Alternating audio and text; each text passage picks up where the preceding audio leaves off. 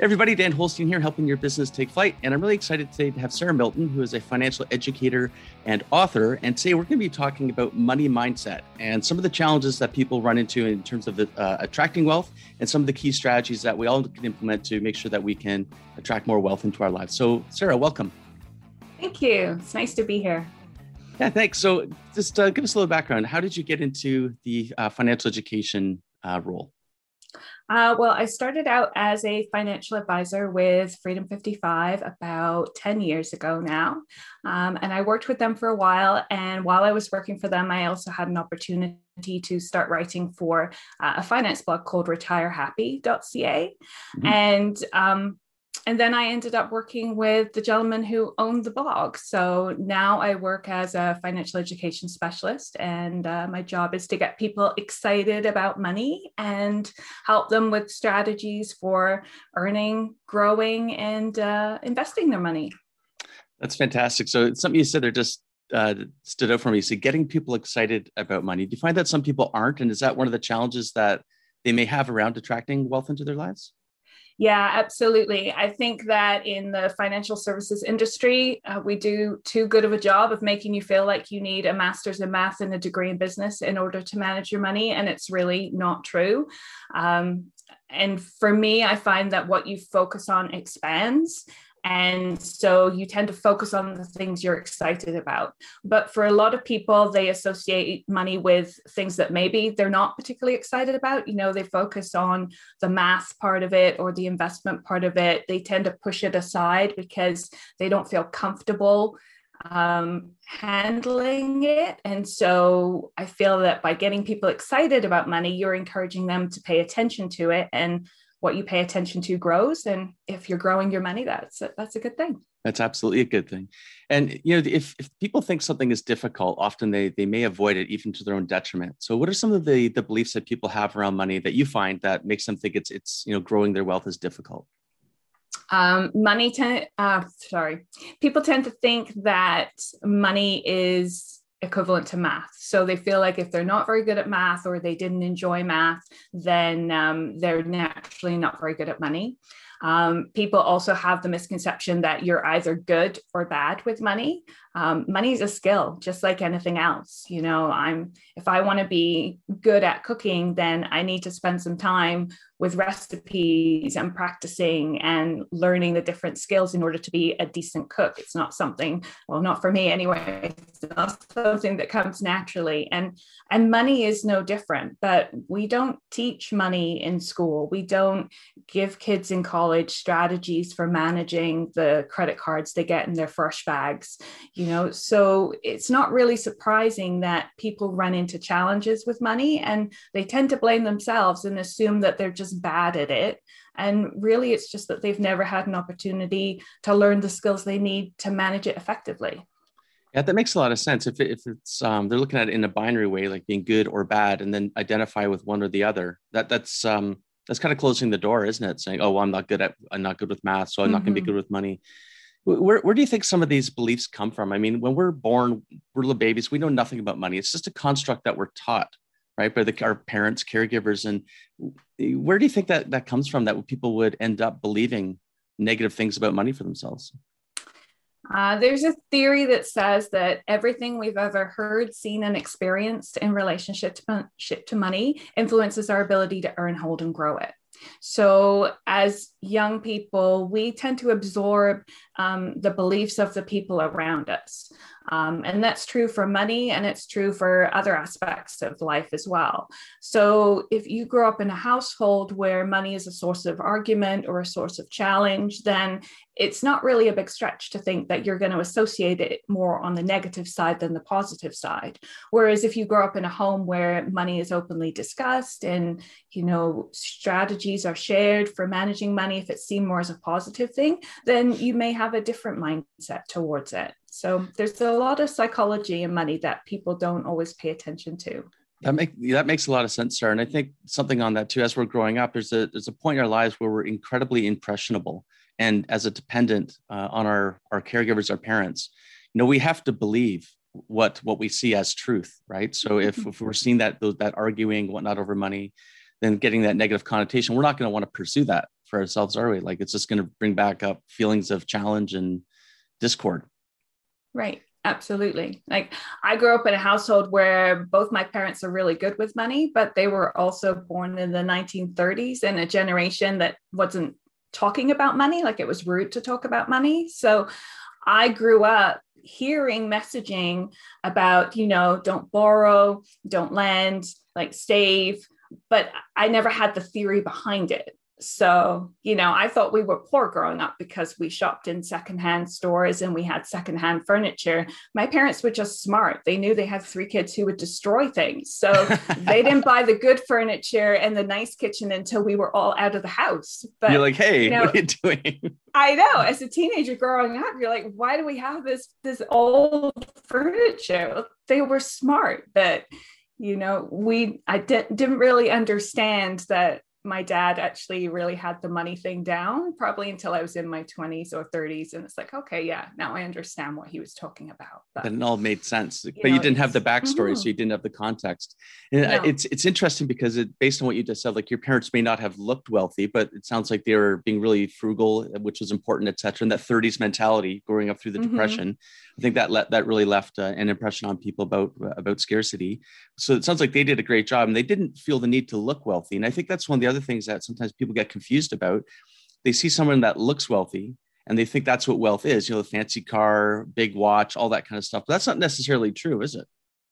No, I think most of the people that I met as a financial advisor who had a significant amount of money built up, very rarely would you have known that you know they didn't look like your stereotypical rich person they didn't live in a particularly wealthy neighborhood they didn't drive particularly fancy cars they didn't have particularly you know prestigious jobs that you would necessarily associate with people having wealth but over time you know they followed good principles and they they built up a decent amount of money and and by not having that extravagant lifestyle, it actually makes it easier for you to build wealth because your expenses are lower. That, you know? that makes and, sense. And we live in a society where it's very easy to finance everything now. So, you know, back in the 1940s, when my parents were growing up, if you lived in a big house and you had a car, then you had to have money because the only way to get those things was to have money in the bank. But nowadays you just need to have a decent income and a good credit score and you can live in a massive house and drive multiple vehicles but you're going to have a lot of payments but you may not necessarily have any money in the bank it's yeah it's, it's looking wealthy not being wealthy it's on that on mm-hmm. being on mm-hmm. that treadmill and do yeah. you see challenges in terms of i mean we're such an instant gratification society these days and with social media and just media in general always showing something aspirational you know almost making people feel you're not enough unless you have this mm-hmm. car or you're not enough unless you have this brand of whatever the item is um, do you think there's a lot of pressure on young people and people in general based on everything that's coming from the media to encouraging them that they need to have certain things? Yeah i think it goes in there's two parts to it. There's a lot of we're being presented with a lot of things that we can have or that we should want or that we should need you know and and our human brain is just naturally as soon as you see something you you get just as excited about the potential of something as you do about actually owning it. And you know we're being marketed very heavily with things um, they did some research with gamblers where they put them in mri machines and they played like those spinning wheels in front of them where you get the 777 and they found that the brain responded just as powerfully to the anticipation of that third seven as it did to actually getting three sevens in a row. And so we see this a lot of times with retail. You know, if you walk into a retail store, most people, when they walk into a retail store, go right. And so, where's all the new merchandise in the store? Along the front on the right hand side of the store whereas all the sales stuff at the back. So you have to walk past all the new good stuff in order to get to the back stuff. Like we are being marketed to through the whole retail experience and we don't necessarily realize. And so we walk in the store and you see that new shirt and you start thinking about how cute the shirt is going to look and it's the anticipation of having it that grabs you. You may buy it but six months later it's probably in, still in the back of your closet with the tags on right? But all they want is the sale. Yeah it's the the psychology is amazing. And you know they say that um, you know when we there's something that we want like a goal um, it's not the thing we want it's how we're going to feel about it that we're actually mm-hmm. after. And so i think that's probably why some of that anticipation kicks in and they're taking advantage of that. So that yeah. again so we're talking about some of the psychology mm-hmm. of money. So what are some of the things that uh, we, we need to do or need to think about as we're engaging with wealth development and things like that that are some of the most important things to bear in mind. What are some of those thoughts that, that are really going to help us move forward with our wealth creation? Um, well, I would say as a foundation, the idea that everybody has a money blueprint. Um, mm. T. Harv Eker wrote a book called Secrets of the Millionaire Mind, which I would say is probably the one book that literally changed my life. Um, and he talks about some research in there and this idea of the money blueprint, where everybody has a money personality. So people tend to fall into, into one of four camps. You might be a spender, you might be a saver, you might be an avoider, or you might be a money monk, somebody who doesn't feel right about having money when other people don't. So your money personality influences how you interact with money. And then we have a money thermostat. So a point where we're comfortable, a certain amount of money that we're comfortable having in our bank accounts, in our investment accounts, in our savings accounts. When we have less than that amount, we tend to rein ourselves in until we, we've built ourselves back up when we have more, we tend to spend ourselves down until we're back. As opposed to so, doing something to lift the thermostat to get mm-hmm. com- comfortable with the new the new level. Exactly. That's that whole so, thing with lottery winners that very often they they're back down below where they were 2 mm-hmm. three years later after winning a lottery because that thermostat is set low, not for the millions, exactly. except for the where they were. Can you can just take us th- through really quick the the four uh, blueprints? Uh, yeah. So the four money personalities. Yeah, that's right. Yeah, yeah, that's okay. So uh, we start out with the spenders. So spenders love to spend, um, sometimes on themselves, sometimes on other people. Um, a, a, bad place for a spender to be is always in a mall um, because there's lots of things that they could spend. Um, and it's important as I'm going through these, I always tell people, you know, it's not that any of these personalities are good or bad. Um, there, there's say that there's four phases to change. So the first phase is is awareness, awareness that there is a money personality. Um, the second phase is understanding. So understanding how your money personality impacts the way that you manage your money. And then you can put in place action steps that take you to the results that you need. So when I share the information about the personalities, it's not that everybody should be a saver versus a spender. It's just about awareness. So, spenders love to save. They often have challenges with credit cards and lines of credit because often the desire to spend overrides the amount of actual cash that they have in their bank account makes mm-hmm. it hard often for saving um, savers are the opposite they love to save and you would think that the saver was the ideal money personality but savers have their own challenges a lot of savers have trouble spending money on things that um, they actually need. Like they'll walk versus take the bus, or they'll take the bus versus own a car.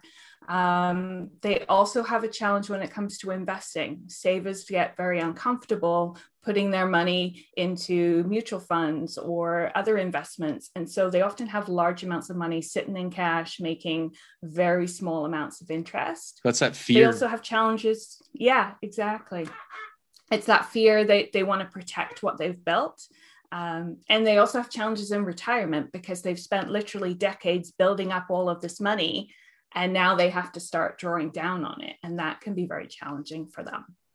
Um, avoider is my money personality so um, avoiders literally just they don't enjoy dealing with money. And I understand as a financial educator and, and, a financial advisor that this may seem like a strange money personality, but again, it's about awareness. I know that, you know, looking at my money, looking after my money is not my favorite thing to do. So I automate everything. I have all of my savings automated, I have all of my investments automated. Like I have everything set up so that I have to pay as little attention as possible to the day to day aspects of managing my money because it, it takes, a, I tend to procrastinate pretty hard on doing that. Gotcha. But you've structured yourself to where I need to be.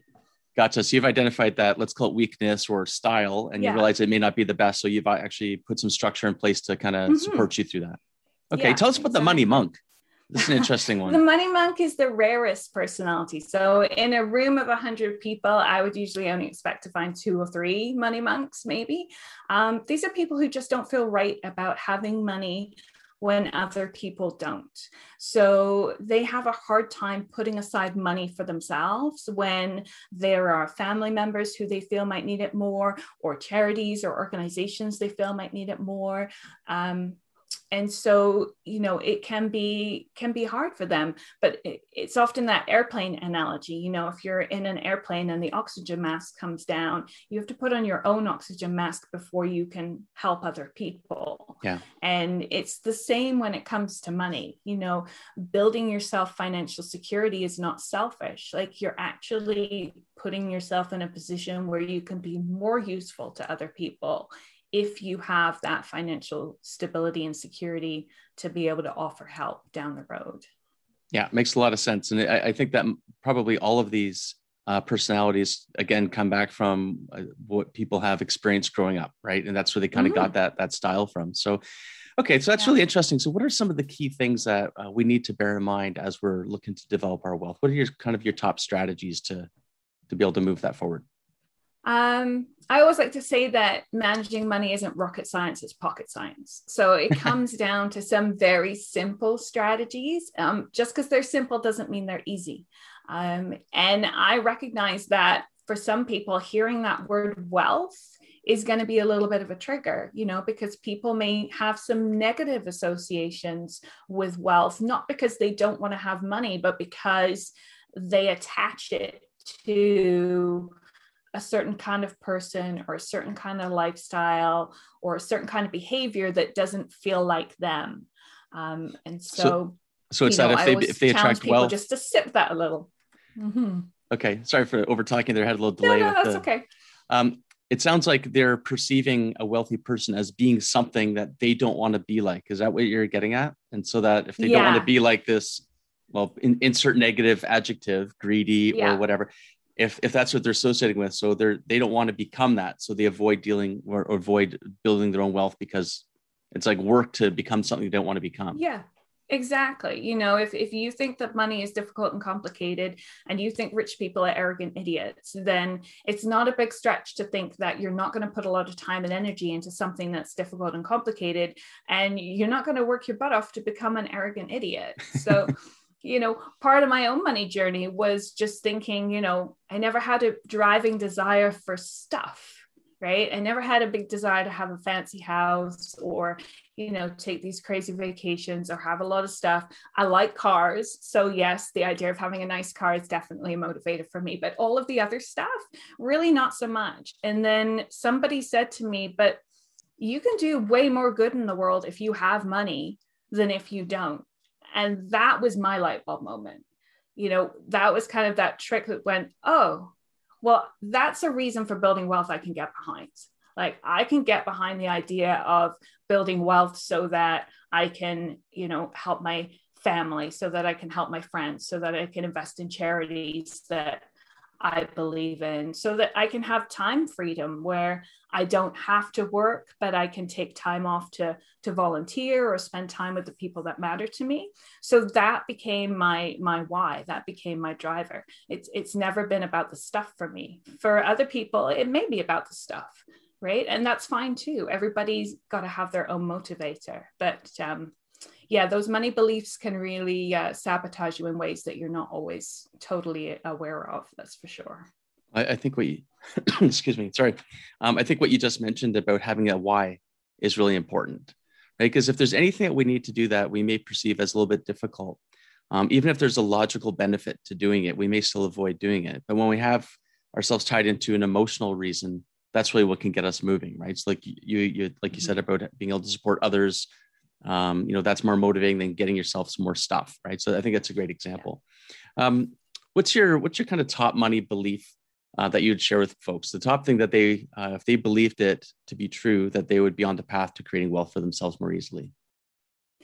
Um, i would say that you deserve to have as much money as you need and so there's a feeling of deserving a feeling of value and and people can take that and apply it to their own situation. So you know however much money you need may be just enough for for your day to day or it may be a large amount of money for a legacy right? Or for philanthropy. So um, you deserve to have it and you can have it you know often it's ourselves that get in the way. There's no finite amount of money for people to have. You know we see that all the time that you know we have an increasing number of millionaires and billionaires um, and sometimes people feel like we have an increasing amount of poverty in response to that but i don't think the two things are necessarily intertwined. We need more people to be building more wealth to spread that wealth among our, our community and our society. Like we need, we can do far more good in the world if we have money than if we don't. Well, absolutely. It's a resource, right? It's a resource that we can mm-hmm. use as fuel, as a, as a tool to, to do good, isn't it? Yeah, absolutely. Yeah and and managing money doesn't have to be difficult and complicated. My industry likes to make you think that it is but it, it really doesn't. You know i, I talk about um, managing money being pocket science rather than rocket science. And it, and it really does come down to some very simple principles. You know if you want to get started in just building a framework for yourself that the easiest way to do it is to take a piece of paper draw a line right down the middle and on the left hand side, write down all of the money that you have coming in during the month. And then on the right hand side, write down all of the things that you have going out during the month. And then you subtract the two numbers. And if the answer is negative, then there's some cutting or adjusting that needs to be done on that right side of the page. And if the number is positive, then you need to give a purpose to those extra dollars. Like every dollar you have needs to have a purpose. If you don't give it a purpose, it will go find one of its own. it will go work for your favorite retail store. It will work for your credit cards. It will go work for your friends, for your family. Like money needs to work. And um, and if it's your money, you should be the one that's telling it where it needs to go and who it needs to work for. I think that's I think that's a, great message for us to wrap up on there, Sarah. That you deserve the wealth that you that you want and need, and to be intentional, give every dollar a purpose. And I think that that's really smart because that doesn't leave um, leave any dollars scurrying for the corners, right? Like mm-hmm. you, when you're allocating it and it's going somewhere important and you're on, you're on the path. So, well, this has been great. Thanks so much for for dropping in and uh, for sharing your insights. I really appreciate it. You're so welcome. Okay, we'll catch you next time. Thanks, Sarah. Hey, thanks for listening to our episode today. I hope that you found it of value. If you did, please give us a five star rating. And if you know someone else that might find it valuable, please share. Thanks so much and have a fantastic day.